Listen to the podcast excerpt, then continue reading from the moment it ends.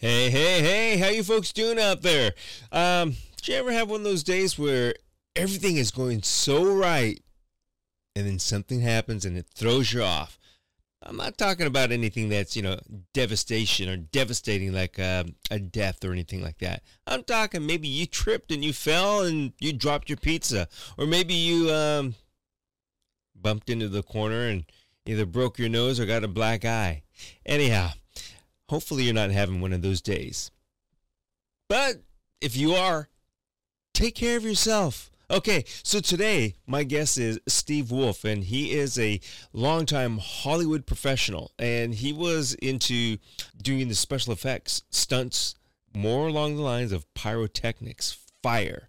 And so, why am I talking about fire and pyrotechnics? Well, today's topic is on fire prevention, more like forest fire.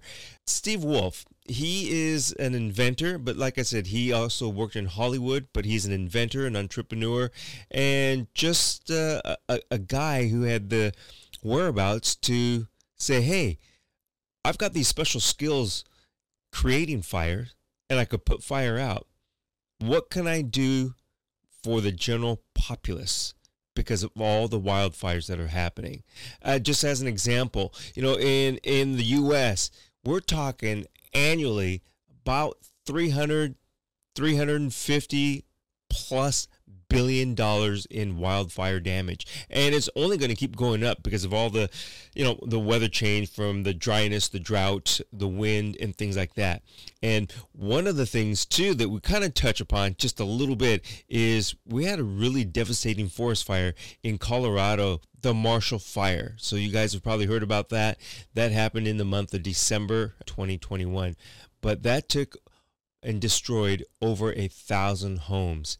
So, you know, we've got to do something about the forest fires, the wildfires. Not only does wildfire cost a lot of money because of the destruction it causes, but it also takes lives. That includes livestock, wildlife, and human lives. So it's very, very important that we find a way to control, contain, and put out these wildfires. So we're going to talk about his invention that he came up with.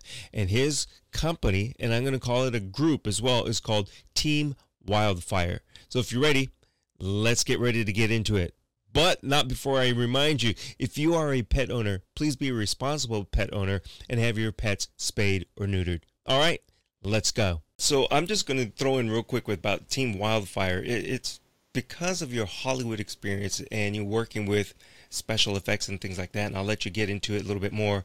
But um, you, you came up with this thought, this idea about how to help firefighters fight wildfires. Now, I'm going to say wildfires, not your residential home fires, right? Because of, yet, no. Yeah, because that would probably be a danger. and a whole yeah. different a whole different ball game when you're talking about wildfires, forest fires versus uh, residential or you know in town type of thing. I mean, uh, there's an overlap now, right? Because a lot of people are building on that wildland urban interface. Uh, you know, maybe as much as 40% of the homes now are bordering up on some kind of wildland. And so a residential fire can very quickly turn into a wildfire and vice versa. Yeah, you know what? You're absolutely right. I didn't even think about that this way, but you are so right. And I, I, I put it to that we're encroaching upon the wildlife with our buildings. But yeah, uh, so many people are buying property and building homes, or developers are building homes in in the forest. Um, right. So Steve, they, I mean, they, they're building in areas that have traditionally burned, you know, every year, every other year. I mean, just nature has a way of, you know, cycling through uh, the biomass, uh, turning it back into carbon dioxide and nutrients, and then turning it back into trees. And this cycle's gone on for you know hundreds of thousands of years. Yeah. Uh, and people have decided, hey, let's put a house there. And then and then when the house burns down, like, hey, why didn't you put our house out? Uh, you know, a, a lot of this really comes down to urban planning and personal choices about where they put their houses. Oh yeah, absolutely. Um, you know, going with that, a lot of times you don't have uh, city water, so you don't have fire hydrants. You've got That's wells right. and things like that. What are you going to do? You've got a little two-inch hose. It's not going to do much of anything, right? No, it's not. Now you've got to create that defensible space around your home, uh, which just means that you know no vegetation within five feet, you know no trees within thirty feet, nothing majorly flammable within hundred feet. You can look up the codes that are developed, you know, for your area, but that idea of defensible space where you don't put your house, you know, smack up against the burning trees. is- There's some wisdom there. yeah. so with uh, wisdom comes change and everything else. So what is Team Wildfire and what is this? I'm just going to call it a device right now, but it's more than a device. Um, It's a lifestyle. yeah, yeah. Yeah, right. It's it's it's a way of thinking. Well, really, it, it basically the idea was that uh, having spoken with many firefighters and watched and participated in the suppression of fires, it's pretty evident that the the overall ma- dominant force in a fire is the wind. Right. Whichever way, if there's no wind, you have a manageable fire. If there's have a, if you have wind, you have a moving fire, and if you have highly moving winds, you have a f- really fast moving fire. So you know, in, in addition to incline, that's another fact, right? Fire goes uphill, you know. But but generally, wind is the main variable um, that has been seen as just you know you got to take it what it is. And I said no, you don't got to take it what it is. Um, we we know how to make wind in movies. We know how to use jet engines and enormous fans, small fans, E fans, you know, all ty- Ritter fans for people in the industry, and we can control wind. So when the firefighters told me, like, "Hey guys, it would take a hurricane to, you know, counter these these fires," I said, "Okay, great. How big a hurricane do you need?" And th- that that was baffling because there, there's nowhere in the fire service where they teach you that you can control wind, except the little fans that they use to push the smoke out of a you know apartment fire. Uh, so, but I thought, you know what? If we got some big jet engines like this, you got 20 mile an hour winds coming in, bringing you a fire. Hey, you push back at 40, 50, 200 miles an hour. You knock all that burning stuff back into the area that's already burned. You push those flame tips back so that the heat is pointing back at the char or the black zone, uh, ra- rather than allowing it to advance, you know, with those adverse winds. So Yeah. that was the basic idea, and you and I figured, who's going to listen to this mad scientist from Hollywood? So I got some really great partners, uh, Andy Amalfitano and Dan Eamon, who were both fire chiefs, and I brought them over and I said, you know, what do you guys think about this? Am I totally in left field here? And they actually left their day jobs to come full time with Team Wildfire because they think this is really revolutionary technology that's going to save property, save homes, and save firefighters' lives. You know, a couple of things about this. Like you said, control is one word, and like I said, wind controls the direction of the fire oftentimes in the wildfire. So if you're if you're controlling the wind and directing it, you're now control. The other thing I'm thinking too is your jet engines aren't meant to really. This is my thinking. Put out the fire. It's uh, a suppression to push it back to where it's already burned, so it won't uh, burn any further. Is that the? Am I thinking the right? yeah, it it is. So you really have to think about fire in terms of four components. Mm-hmm. So you have fuel, which is the thing that's burning. You have oxygen, which is the gas that is necessary to perpetuate that reaction. You have the chemical reaction itself, where the fuel and the oxygen combined, and you have heat. And you have to have all four of those things in order to have fire. If you take away any one of them, the fire goes out. So you could simply use a jet engine to remove the fuel, right? Blow the leaves off the trees, blow away the debris, the twig, twigs, the brush on the ground, just like a hurricane would. And, and so you're removing fuel. You can also apply suppressants and retardants uh, that are water based, and when they hit the heat, they evaporate. Where does the energy come from to make that water evaporate? It's absorbed from the fire. So you're taking away the heat and you're creating evaporative cooling. This is the feeling that you get when you step out of the shower and you get cold, and if it's drafty, you get extra cold because as the water evaporates, it draws heat with it.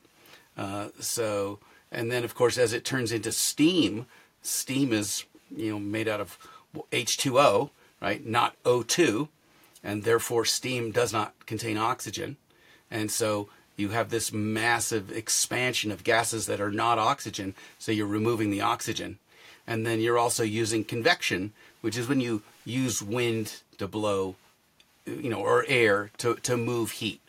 So with this one technology, you can remove the fuel, you can remove the oxygen, you can remove the heat, and you can stop the chemical reaction. Mm. Only one of those would be necessary, but the fact that you could do all four means you have a really good chance of knocking down a fire, redirecting it, or you know, stopping it in its tracks. And you can also get out in front of a fire, right? You don't have to fight the fire itself, which would be the most dangerous thing you could do. You could say, you know, let's go to this easily accessible area, you know, a quarter of a mile in front of the fire, and use the jet engine to spray out a 500 foot wide swath of long term vegetation retardant.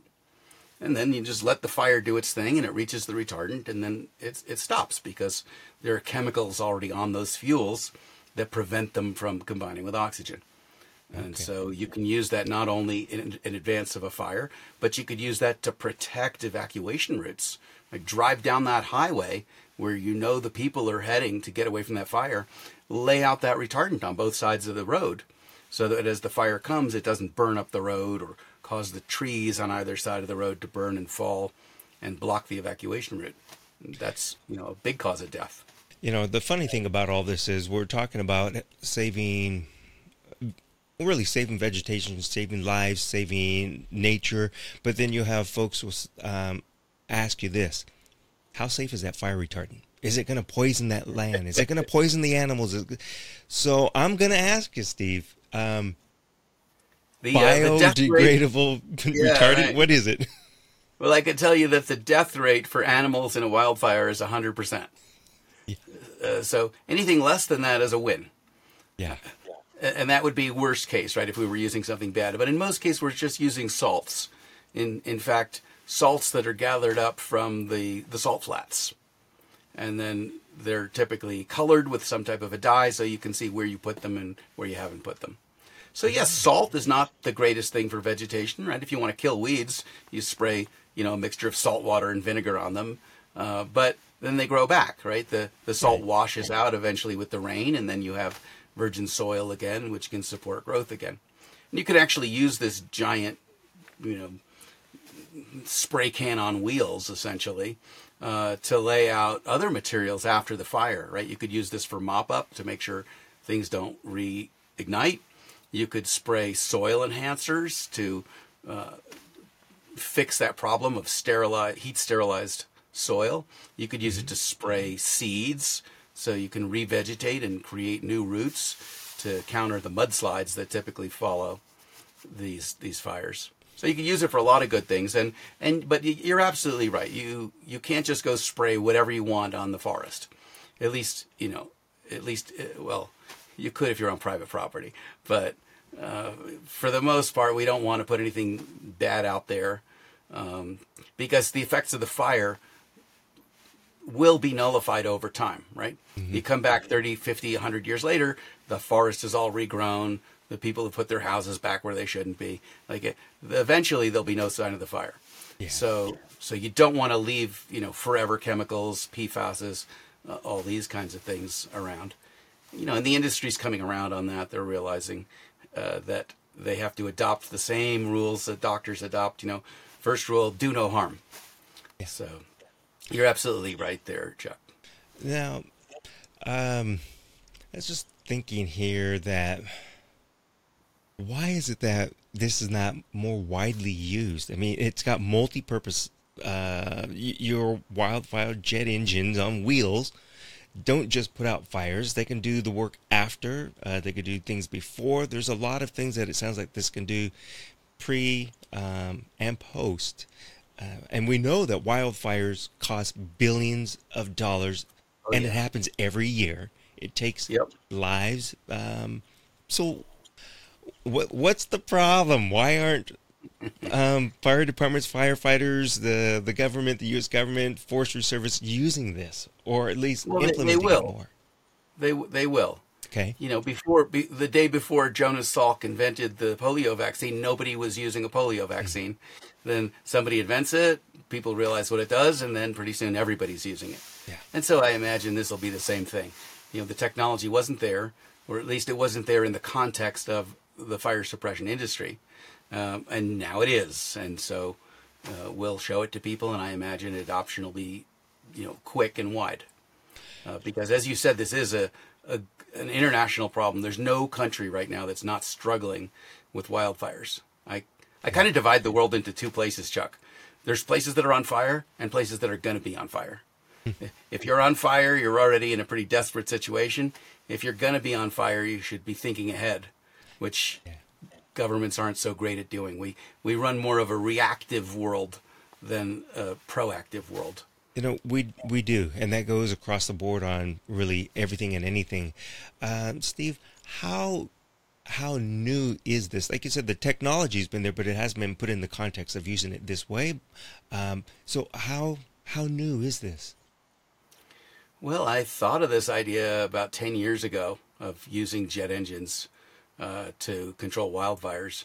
Originally, I was working on the set of a Tom Cruise movie called The Firm, and I made a little leaf fire. I guess it was supposed to be fall, right? So they were showing a little leaf fire, and the director uh, Sydney Pollack had come up to me after the scene, and he's like, "Hey, great job, Steve. Your fire looks great. All right, you don't have to put it out, but it can't stay here."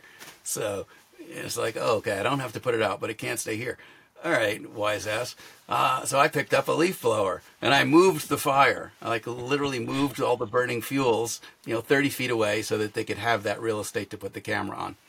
And then I just started ruminating that over, over the years, you know, using air to, to relocate fuels and to control fire. Mm-hmm. Uh, and I wondered, what if we upscaled this idea of the leaf blower and we took it up to something as massive as a jet engine? Could we take trees that are on fire and literally blow them back? Could we blow the burning leaves off of trees? Could we bl- blow the unburned leaves off of trees that are in the path of the fire so that it's hard for them to ignite? So, uh, you, you, know, I was busy with uh, movies and life and teaching science and all this other stuff. So this just kind of was a background idea for a long time until I moved to Boulder, Colorado, and looked out my window one night and watched the Marshall Fire burn down a thousand homes in a matter of hours. And I was I was on the rescue squad here. I knew a lot of the guys who responded on that fire, and I went and talked to them the next day and I said, I've been thinking about this thing with the jet engines. Do you think that would have been any help? And they looked at it and he said, they said, it's the only thing that would have been any help. Mm. So I took advantage of the, uh, the lull that we got during COVID when everything else was shut down. And that gave me basically a, a year to sit at my desk with no distractions and work on the patent for this technology. And once I had it patented and I had made some nice crayon drawings of what I thought it might look like, you know, I shared them with some investors. And uh, Tim Draper was the first guy to hop on board this. Uh. Typically, when people are investing and writing a big check, you know, who's your company, who's your people, what's your bank account, where, where's you know, all these questions, which they call due diligence. Uh, in the case of working with Tim Draper, he just he saw this idea and he said right away, like, this is a crazy problem crazy solution. Let's go for it. And sent us a half million bucks to get started. Wow. So um, we used that money to build some prototypes and put our company, Team Wildfire, in a position where we could then raise some more money. Uh, we just closed a $3.7 million round. So now we're really getting serious. It's not a hobby. Uh, it's, you know, the full time focus now is what type of machines do we have to build now in order to give firefighting teams the technology that they need to get in front of these fires and to really get a handle on them. Uh, yeah, with this jet engine technology and, and you know suppressing the fire and things like that, uh, pushing back fire lines. Do you have to be right there? Meaning, you've got to back the truck up. You know, you got to you got to be within ten feet, or because, like you said, you could you could control. You could have a twenty mile an hour wind. You could have a two hundred mile an hour wind. Can you be a safe distance away? I'm just asking that. We know that safe yeah, distance and everything, but I'm asking. You, know, you could be as far away as you, as you want because machines like this can be operated by remote control. Uh, eventually, I hope these machines will be autonomous. Uh, you know, you'll set them down in the area of a fire. They'll download the latest satellite data. They'll check the weather. They'll check this and that. They'll figure out the most, the best navigable route to the spot where they need to be to put the fire out. They'll drive themselves up there, blow out fire, reload themselves, and drive home and you change the oil and bring them to the next fire. So we certainly could be to that point. Uh, if if wildfires were managed by the military, we'd have been there 20 years ago. You Yeah. know, but but right, everything would be you know uh, Lockheed Martin and and Hughes Aerospace, and you know they'd have all the cool technology uh, that wildfires now need. And now that wildfires are finally being seen as you know as a threat to national security, as they certainly are, the, if a town is destroyed because you know Russia nuked it or because a wildfire took it out, it's just as destroyed either way. So the threat really needs to be looked at equally, regardless of what the source is. Um, so, but to, but to come come back to your question, uh, yes, the best place to fight a fire from is in front of the fire. Okay. And no, you can't put people in front of a fire. And therefore, when people go to fight a fire, they can't do it from the best position. They have to do it from the flanks, from the back, from the air, but the, they're doing it from the second best position at best, assuming that so the second best position is someplace they can get to. Uh, but if we can send technology out in front, we could get right in front of that fire and blow it back. Um, so yeah. Plus, the you have the reach of a jet engine, which is considerably more than a fire hose alone, right? And it, you know we're going to have to do a, a lot of experimenting to figure out exactly what the sweet spots are and what the reach of the the the misting capability is. But it's not unusual for jet engines to you know be felt four, five, six hundred feet away. Yeah. So you know you have quite a bit of range. Well, I'm I'm glad you're talking about the range and everything because one of the things I always used to wonder, and y- you see these newsreels with firefighters, and you see the buckets of water being dropped, but it's like, wow, it drops 20 cubic feet of water in a, a, a, a spot, literally a spot, Yeah, a and you spot. get some Yep. overspray, and it's like, well, what about the line? What about the rest? Yeah. so this right. really sounds like it would be it, far Yeah. better, far more um, in suppressing and putting out the fire. no, you're right. Like the two the two big aerial tools are you know airplanes and helicopters. Mm-hmm. So a helicopter scoops up you know a little bucket they call it a Bambi bucket of water and push you know and it, it it impacts maybe a 30 foot diameter circle of drop. You know, assuming that it drops where you wanted it to. Yeah. And then airplanes, you know, which drop you know maybe you know f- 500 feet with any accuracy. So so maybe you could attack a 500 foot line of fire. You just spent 80,000 bucks, by the way, to put out 500 feet of fire. So the math tells me that that's something like $160 per foot to to attack uh, aerially. And then, of course, what hap- what happens to the plane after it drops? It's got to fly back to an airport. It's got to get refueled. It's got to get refilled. So it's an hour and a half turnaround time before that plane can come back, and by you know in an hour and a half, it's a whole new fire. Yeah. So you know it's not it's not very efficient. Now, obviously, there's some places airplanes can get to that no terrestrial vehicle could go. Right? Sure. There's you know super packed forestry areas or places where there's just no navigable road. In, in which case, you know, aerial is is your way to go, or nothing. Right? If there's if it's such a bad area that no, no people could be there, you know, then maybe you just let it burn and you know you use your resources elsewhere where there's something you're actually trying to protect. Yeah. Um, yeah. I, I it- it's I, I'm shrugging my shoulder because it's uh, first of all, it's just crazy how the wildfires every single year. It just seems like it gets bigger and bigger and bigger. And it's not that we're getting more land. And it's not that we're getting more forestry because a lot of it's burned away. Right. it, it's i suppose it's again it's a lot of different things from uh, man-made fires you know intentionally made uh, lightning power lines and as you said earlier we are building now into these forested areas and when we live there we we make fire, we camp, we cook, do whatever, Sure. and then there it is, an unintentional wildfire. So there's so many different things that we got to look out for, and well, man is not the best species around, right? Where if you track our history over the last couple hundred thousand years, you know wherever we go, destruction follows quickly. Yeah. If you were to track the the extinction of uh, you know of edible mammals, you know it, it follows the movement of humans as we moved out of Africa and moved around the world. Everywhere we went, you know, we hunted things to extinction. We're we're just you know when we're not busy killing ourselves, right? We're we're killing other animals or killing the planet. Yeah. So uh, what we have to, you know, we we have this big brain and it's just often misdirected or d- directed without kindness. Yeah. Uh, so we just have to be a little bit more thoughtful about how we uh, impact each other, how we impact our our climate and our host planet, uh, and and take better care of it because you know we might want to stay. Yeah, exactly. Right. Don't trash it up too badly. So as the climate has gotten warmer, uh, that means that there's more evaporation going on. Right. So that means that uh, foliage becomes drier mm-hmm. and therefore more flammable. Uh, so you know, there's a lot of environmental factors that contribute to the growth of wildfires. So it's both that we're moving into these areas that are called the WUI, wildland urban interface, and we're creating a climate that's more conducive to fire. So that combination of things uh, means that we're going to have a lot more fire related damage in the coming decades. The, uh, the conservative estimate is that we're going to see 30% more fire uh, by 2050.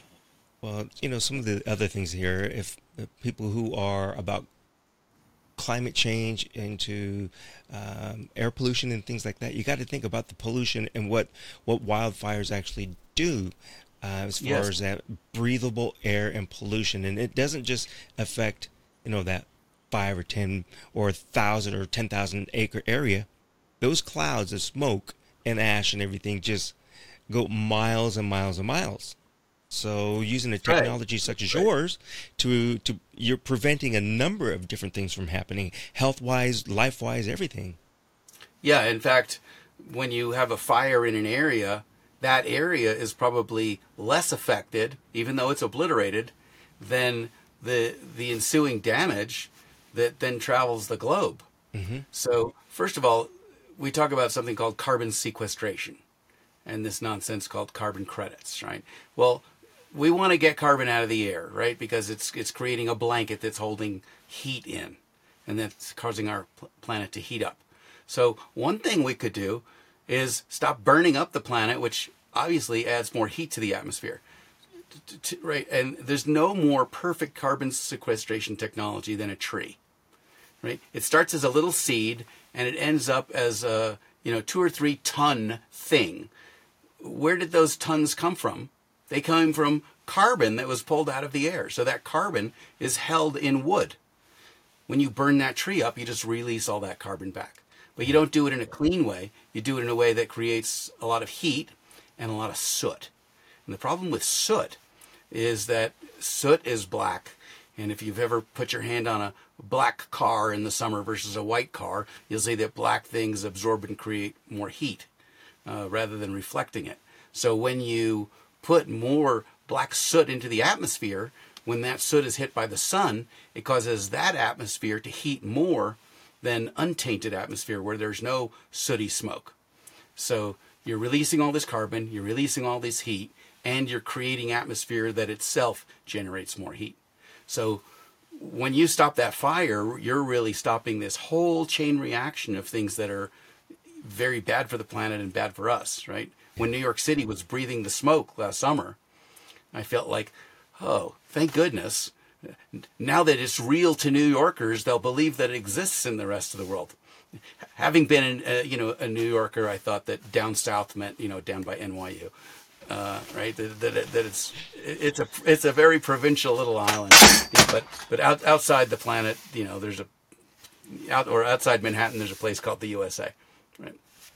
So they've seen it and now and they've breathed it and they realize this is a real problem for, for everybody. Uh, we all share the same atmosphere. You can't have a fire in Canada that's not going to affect the United States and beyond. Uh, you can't have greenhouse gases being generated in China that don't heat the rest of the planet.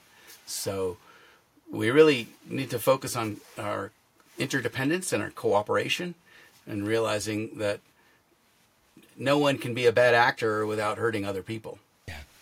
And I think if if people that are listening or watching, if you can't wrap your your head around uh, what Steve is talking about as far as the the lingering effect and the the outreaching effect. Think of it this way: if you own a fireplace, you, you clean your fireplace, right? Every once in a while because it gets all the black soot in there. The other thing is if you ever go out, if you've done a campfire and that fire's burning, the smoke is going, what do you do? You try to get away from the smoke because it's hard Right. to breathe. It's the same thing with what happens with the wildfires. You know, it's too hot, you get the smoke. It, it's affecting a lot more than just burning uh, the ground and everything around it. It does so much more to um, to our living conditions. So Well, if you own a fireplace, you're also just, uh, you know, you're you're tur turning sequestered carbon in the wood into uh, CO2 and soot, and you're basically just running a mini wildfire Yeah. in terms of the ecological effect. Um, but everyone wants their fire, just like everyone wants their, you know, their SUV, uh, and we all think that our little negative impact, you know, oh, what what harm could that do? Uh, but really, it adds up. And when we start doing things in the good direction, you know, that adds up too. That ev- every know, that- little benefit makes things better. Well, I'm glad you said that because, yeah, every little bad thing we do adds up to a big bad thing. And in turn, every little thing that we do can add up as well. So, my question to you is, Steve, is what can each one of us do that are listening and watching right now to to help you, to help Team Wildfire, to either get the word out or to make this happen more uh, in a in a large scale factor? Well, um, learn about wildfire, uh, learn about how wildfire impacts you, and acknowledge that wildfires impact you even if you don't live in California or don't live in Australia. Right, we're all breathing that same air. So, how are we going to take care of the the air, uh, and really, how are we going to take care of our planet? If if we hadn't been doing the things that are causing the planet to warm, we wouldn't be dealing with the fires now. Uh, and fires get a very strong reaction because they're very visual, and the sense of the, the threat is highly perceivable, right? You can literally see the fire burning, and so you have to do something about it. Whereas when you just read the latest UN report about, you know, something went up 0.7 degrees Celsius, whatever, like, uh, whatever, you know, and then people go back to business as usual, not realizing that there's just as much of an impact and there's going to be a, a cost to that that if we were smart, we would we would get out ahead of and address. Yeah. You know, but we're not that smart. No, we still have a lot of learning. Yeah, Yeah, but but but I mean, ultimately, it doesn't matter so much, right? Like we're we're one species. No species lives forever. Uh, we may make the planet inhabitable, and in which case the planet might turn around and make us in, uninhabited. Uh, but the the rock will still be here, yeah, uh, you know, and uh, different flora and fauna will grow that survive under hotter conditions. It just might not be humans. Um, so in in the long run, it's not uh, something we have to worry about.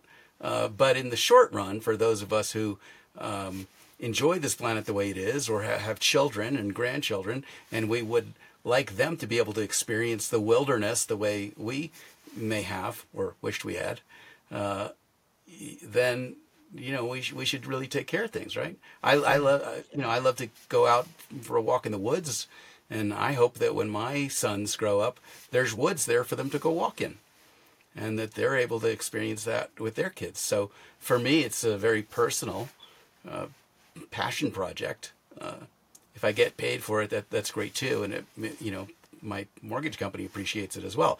But you know I, I I'm here because the, this is important to me uh, because I really want to you know not see us lose the natural assets that we have on the planet, yeah, and I don't want to see uh, firefighters die, and I don't want to see their children orphaned uh, because we've been too slow to adopt a technology that could make fire suppression safer. yeah. And that that's that's really what tugs at me. There's a there's a photograph you could find online easily, or I'll send it to you. It's a two year old girl. She's wearing her dad's fire helmet at his funeral, in front of his coffin, and it, to, that is just the saddest thing in the world to me. that uh, a child would grow up without a dad or, or a mom because we stuck them in the way of these raging infernos. It's Yeah. it's absolutely primitive.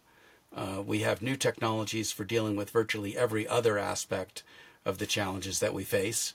You know, we you know we don't use leeches anymore, right? We we have very advanced methods for uh, tr- treating people medically. We have advanced methods for dealing with things militarily, but in many cases, we're still using six thousand year old technology uh, when it comes to wildfires. Yeah. And maybe 6,000 years ago, you know, an axe was the way to go and fires weren't that bad. But fires are bad now and they're costly and the technology just has to catch up. You know, you're absolutely right about that. I mean, if you really think about it, we're using technology. Currently, we're using technology that's been used for thousands of years. That's an axe and a bucket of water. Yeah, that's right. we Yep. got- I mean, a fire truck is just a, a modern bucket of water. yeah, right? it's just a it's just a form to get a means to get the bucket of water from one place to the next. But we're still using that bucket of water. So Yeah. And mist is much more efficient than water. Mhm. So on, on the order of uh, six times more efficient. So if we consider uh, potable water an asset, then um, using less of it is a good thing. So yeah, if we if we can use less, if we mm, sorry, if we can put out fires with less water, then that makes the fire suppression project much easier Yeah. and much less costly in terms of the natural resource of fresh, fresh water. Yeah. Uh, so uh, there's something you said just a few minutes ago, as far as you know, th- this is you have family, you want to preserve things for your kids and your kids' kids and things like that. Um, I want everybody to really realize, yeah, this is not just Steve's place. It's not just Chuck's place. This Blue Marble is our place. So we, we need to do what we can to take care of it, not just for ourselves or for our kids, but for everyone. So just really, you know, have an open mind and think about it that way. Uh, I want to ask, and if I don't know if you want to respond to this, but cost effectiveness or the cost of uh, making these um, jet engine turb hurricane on wheels uh, it, it's let me put it this way it They, they costs cost about the same as a, as a well-equipped fire truck. okay there it is. So uh, there's a there's a greenness to it in that we're repurposing jet engines that have come to the end of their useful flight life, which is thirty thousand hours, and we're giving them new life uh, in, in fire suppression, okay where uh, otherwise uh, they would just you know contribute to our, our enormous trash heap. okay um So there's a, a recycled c- component to this. And then the cost of operating it uh, is considerably cheaper on a suppression per linear foot basis than doing this with airplanes. I mean, we could be putting out fire for, you know, for five or ten bucks a foot versus $160 a foot from airplanes.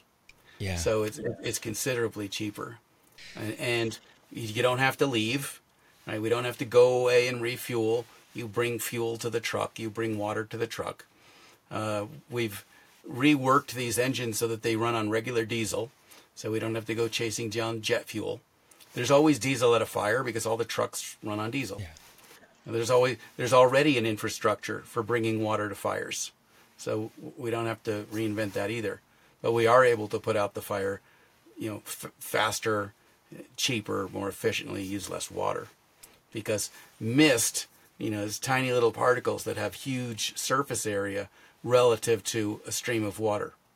yes And that additional surface area creates more interaction opportunity for the suppressant chemicals with the fuels and more surface area for absorbing the heat from the fire. yeah So, you know, just like when you are hot in the summer, you know, you don't spray yourself with a squirt gun, you spray yourself with a misting fan. mm-hmm yeah uh, it's a good way of putting that I mean, you, could use go a to squirt gun. I'm not saying you couldn't, you know, but yeah I- yeah, but it's you're going to get more cooling effect from the mist. Sure, I remember going to all these uh, theme parks, and that's what they have. They have misters, you know.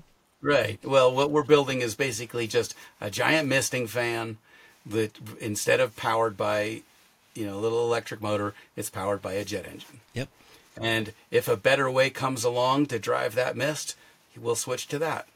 It's just right now there's no more efficient way to move large quantities of air at high velocity than using a jet engine. Yeah.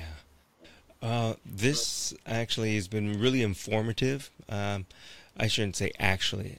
I knew it was going to be informative. So it's just, I'm glad there are folks like you out there, Steve, that are doing something about this because, again, I'm going to say it every year we, we see in the news, we hear about more and more wildfires. However, they start, there are more. And you mentioned Australia, you know, they had that terrible one a few years back, which is, you know, millions of animals, species have been wiped out. Yes. Um, land has been scorched, uh, and that happens here all the time. So, yep. Uh, you, you, yeah, no, you, you, know, Greece, we almost lost the, the Parthenon this year, and the Acropolis is threatened. Uh, so, one of the real dangers is that most places have wildfires occasionally. And if they choose to fight those fires, you know, domestically, then that means that they're fighting the fire using people who don't fight fires, wildfires for a living. Mm. Right? If you get a really bad fire, you know, once a year, once every two or three years, how much wildfire fighting experience can those people have? Uh, and lots of areas have volunteer firefighters. So that means they're, you know, not full-time firefighters with very little experience against wildfires and therefore very high fatality rates. Yeah.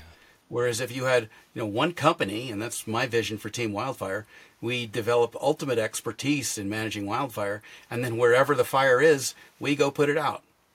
Whether it's in Australia, Greece, Brazil, Portugal, you know, that why send local people with minimal training and minimal technology to their deaths when you could send in, you know, the, the A team essentially. Yeah. Uh, with, with sophisticated technology and advanced methods for making sure that people aren't getting hurt. Well, I want to throw in there that folks, you can go to uh, teamwildfire.com. Is that correct? Absolutely. Yeah. And, yeah, and we could... post regularly there.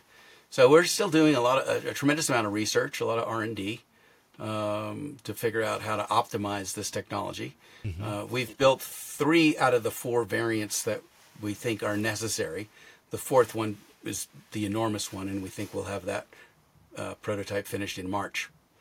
Um, but we post to our YouTube page, which you can link to off teamwildfire.com. Uh, and if you want to, you know, see us playing with the mist chambers or playing with the jet engine, I say playing because, uh, you, you, know, even though this happens to be our work, um, it's exactly what I'd be doing, you know, even if there weren't a nickel involved. If yeah. I was a billionaire, I'd be in my lab every day just the same way, you know, uh, experiencing the pleasure of discovery and invention. Well, that's how so, you improve and make things better too. Is you, you play with the tools that you have and you discover. So. Yes, and not everyone has to do it, right? right. Everyone has their own skill set. You know, how many people enjoy the benefits of electric light these days? Everyone, right? Everyone. But how many people invented it? One guy, right? Yeah. One one Thomas Edison created it. Now everyone benefits from it. So we don't need to have every student have, doesn't have to become a brilliant STEM engineer, as long as we have enough of them to solve the problems that we're facing. Yeah. And, you know, yes, we could use more of them, though. Uh, certainly in the United States. It's. Uh, once again, uh, folks, go to uh, teamwildfire.com. Check out everything. Uh, like Steve said, you could link to the YouTube channel there. You can watch some of the videos, and as he said, you can watch them play with uh, the tools that they have. And you know, you might have an idea. You might want to send them, or you might want to help out in any way. Yeah, no, I, I, I love collaboration, and just the way I looked at this problem and saw it differently, someone else is going to look at it and see it differently than I will, and there might be tremendous value yeah. in what some you know six year old girl sees when she watches that YouTube channel and says, "What about if we did this?" And yeah. we try it, and it makes all the difference in the world. So yeah. we never know where our next great, great idea is going to come from. So you you have to stay open to that. Yeah, uh, Steve, thank you very much for your time today. Uh, again, it was very informative and uh, very necessary. Um, necessary to save lives, necessary to save the planet.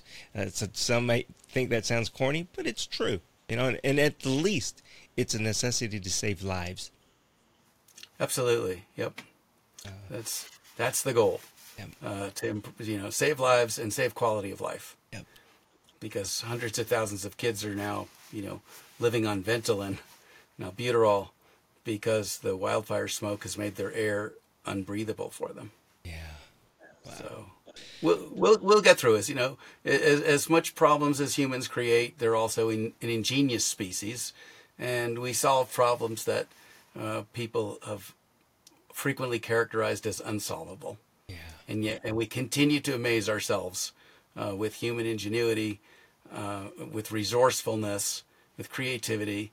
So yes, the problems are are horrible uh, and and sad and you know tragic but uh, for every problem, there's at least one good solution, and uh, some kid in elementary school is going to have the next brilliant one.